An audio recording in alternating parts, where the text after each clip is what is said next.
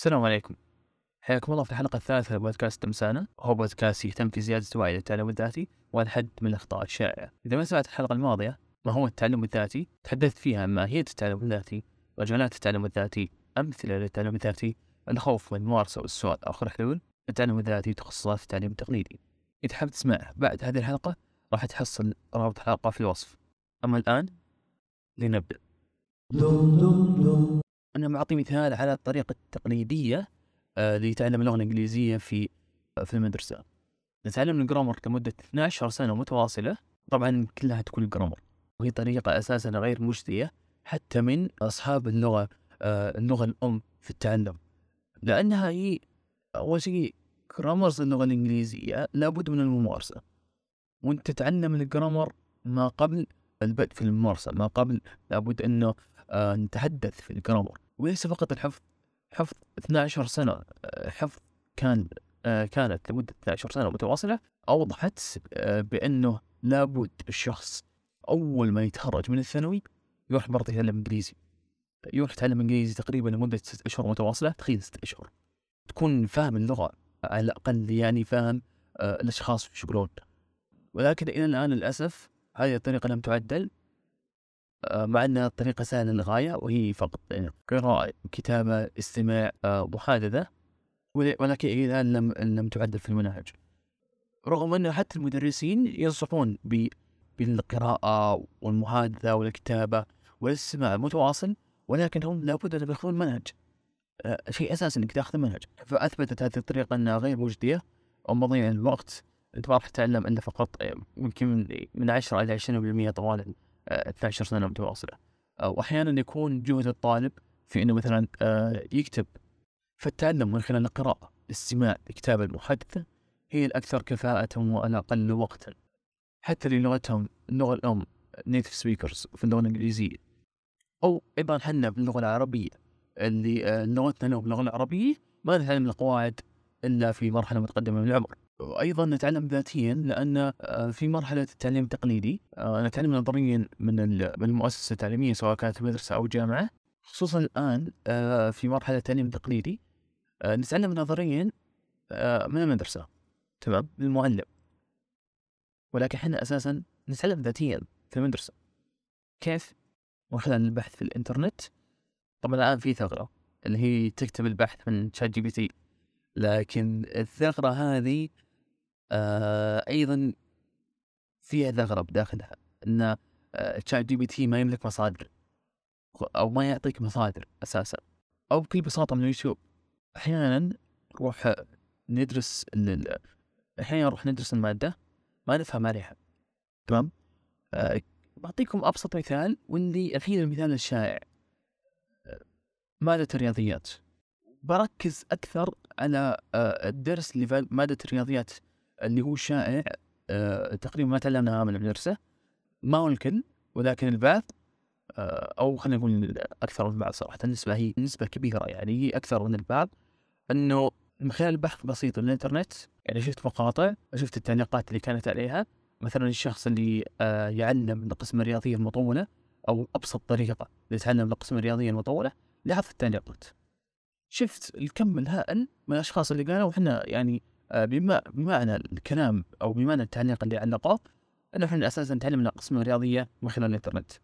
ولكن الشرح اللي كان في المدرسة كان آه، صعب ولكن نستوعب إيش كان يصير أساسا آه، في طريقة شرح القسم الرياضية. كنا نتصور إنها صعبة لابد ما لها طريقة يعني يا إنك تحفظها بهذه الطريقة أو خلاص ما عاد لها طريقة أساسا. ولكن مع التعلم الذاتي أنت قادر إنك تفتح اليوتيوب راح تفهمها بأسرع وأفضل طريقة. فما ما تعلمت ترى حتى التعلم الذاتي في صعوبة. أنت ممكن شيء تشوف إنه في التعلم الذاتي صعب ولكن تعلمه في المدرسة أو الجامعة تلاحظ إنه في آه، طريقة أفضل وأكفأ وأسرع. آه، فهي من الأول وبالأخير جهد. آه، أساتذة أو دكاترة ولكن إحنا ما ما نشوف ترى إحنا أحيانا برضه العيب على الطالب. ما هو عيب على المدرس ولا على الدكتور. إذا كان جميع طلاب الفصل أو جميع الشعبة يعانون من هذا الشيء فأكيد المسألة من آه، الأستاذ أو الدكتور.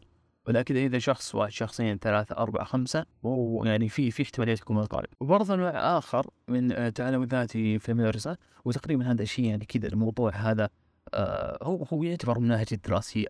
ولكن هي طريقة تعليمية مختلفة رغم أنها في المناهج اللي هي قدرات التحصيلي نوعيات هذه الاختبارات تتطلب التعلم الذاتي بلا شك لأن بعضها تتطلب الفهم. وبعضها تتطلب الحفظ وأكيد أفضل طريقة هي التعلم الذاتي وليس التلقين. في المرحلة الجامعية تتفاوت طريقة التعليم من جامعة لجامعة ودكتور لدكتور ولكن ترتفع بها نسبة التعلم ذاتيا بجانب الطريقة التقليدية في المحاضرات. كمثال بعض الدكاترة يجعلون العروض التقديمية التي يعملونها الطلاب خلال البحث في الإنترنت هي مقرر المادة والمرجع الأول في الاختبارات والبعض الآخر يجعلون التكاليف بها نقاط رئيسية مفيدة للاختبارات. وشريحة أخرى؟ يجعلون كتابهم هو المرجع الرئيسي الذي أساسا تعلم به ذاتيا. وهذه هي الطريقة الكلاسيكية. ففي المرحلة الجامعية آه، ترتفع نسبة آه، التعلم الذاتي سواء من طالب أو دكتور. لذلك لابد أن نستعد ما قبل المرحلة الجامعية. في مرحلة ما بعد الجامعة بعد التخرج بعد مضي سنوات في دراسة أهم الأساسيات والتكنيكات وأساليب التخصص وتشوقا للتدريب الميداني.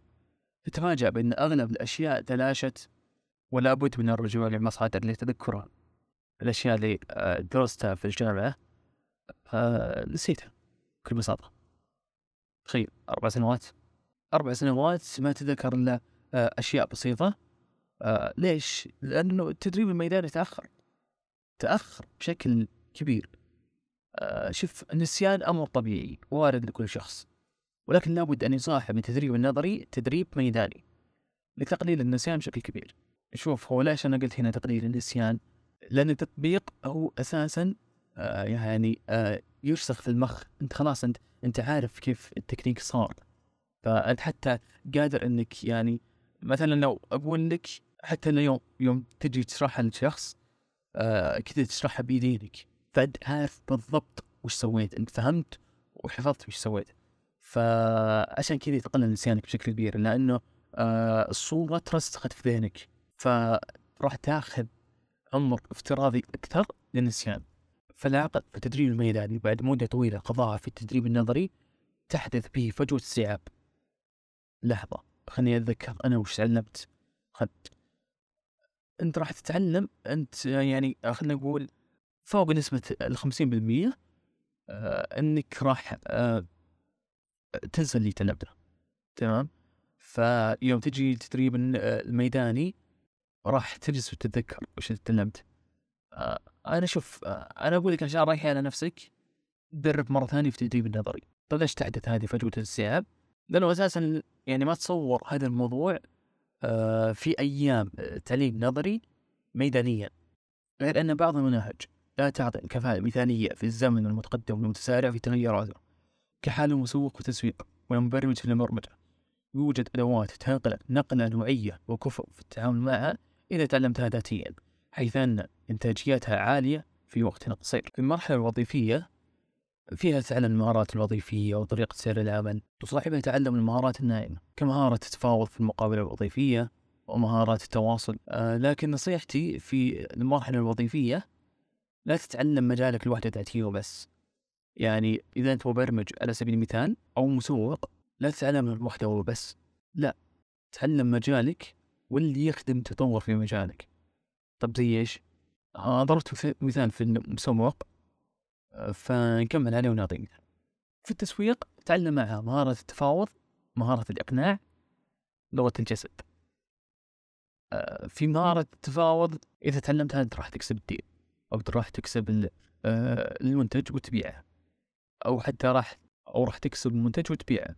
يصاحبها مهارة الإقناع. طبعا مهارة الإقناع راح يكون فيها الأبسنينج طبعا هذه هذه يعني أكيد يعني يحبونها المسوقين.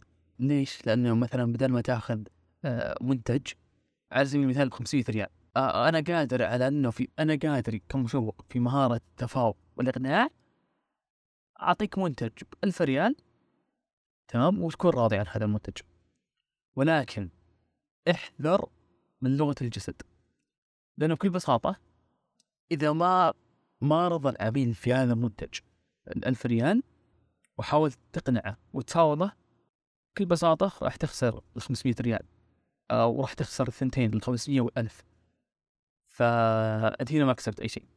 أنت هنا صحيح آه، سويت مهارة التفاوض سويت مهارة الإقناع ولكن آه، خلينا نقول أبدعت في مهارة التفاوض آه، مثلا مية بالمية تمام مهارة الإقناع خمسين بالمية ليش؟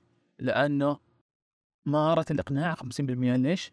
لأن آه، لغة الجسد تبع العميل لم تكن بالمرضية هي صحيح كانت مرضية في آه، في منتج 500 ريال ولكن آه، يوم سويت الأبك ولكن يوم سويت الترقية لمنتج لمنتج 1000 ريال لم يكن باحتياج العميل فأحس العميل أنه مبالغ فيه فبكل بساطة خرج. لذلك المسوق لابد أن يتقن. مهارة التفاوض مهارة الإقناع ولغة الجسد. طبعا آه هذا مثال آه مجال واحد اللي هو مجال التسويق أنت في مجالك حدد وش المهارات الناعمة آه في مجالك عشان تبدع أكثر. أخيرا في التعلم الذاتي تعلم عشان تفهم وتطبق مو عشان تختبر وتنسى. تعلم وادمج أكثر من تخصص ومجال. يعني المهارة الصلبة ادمجها مع مع مجموعة من المهارات الناعمة. تطلع كذا بكوكتيل جدا ممتاز. إذا تعلمت المهارات الناعمة بتسهل عليك ارتقاء سلم الوظائف تصبح مدير أو مسؤول الموظفين أو رئيس تنفيذي. فلازم إنك تتعلم مهارات التواصل من البداية مهارات التفاوض مهارات الإدارية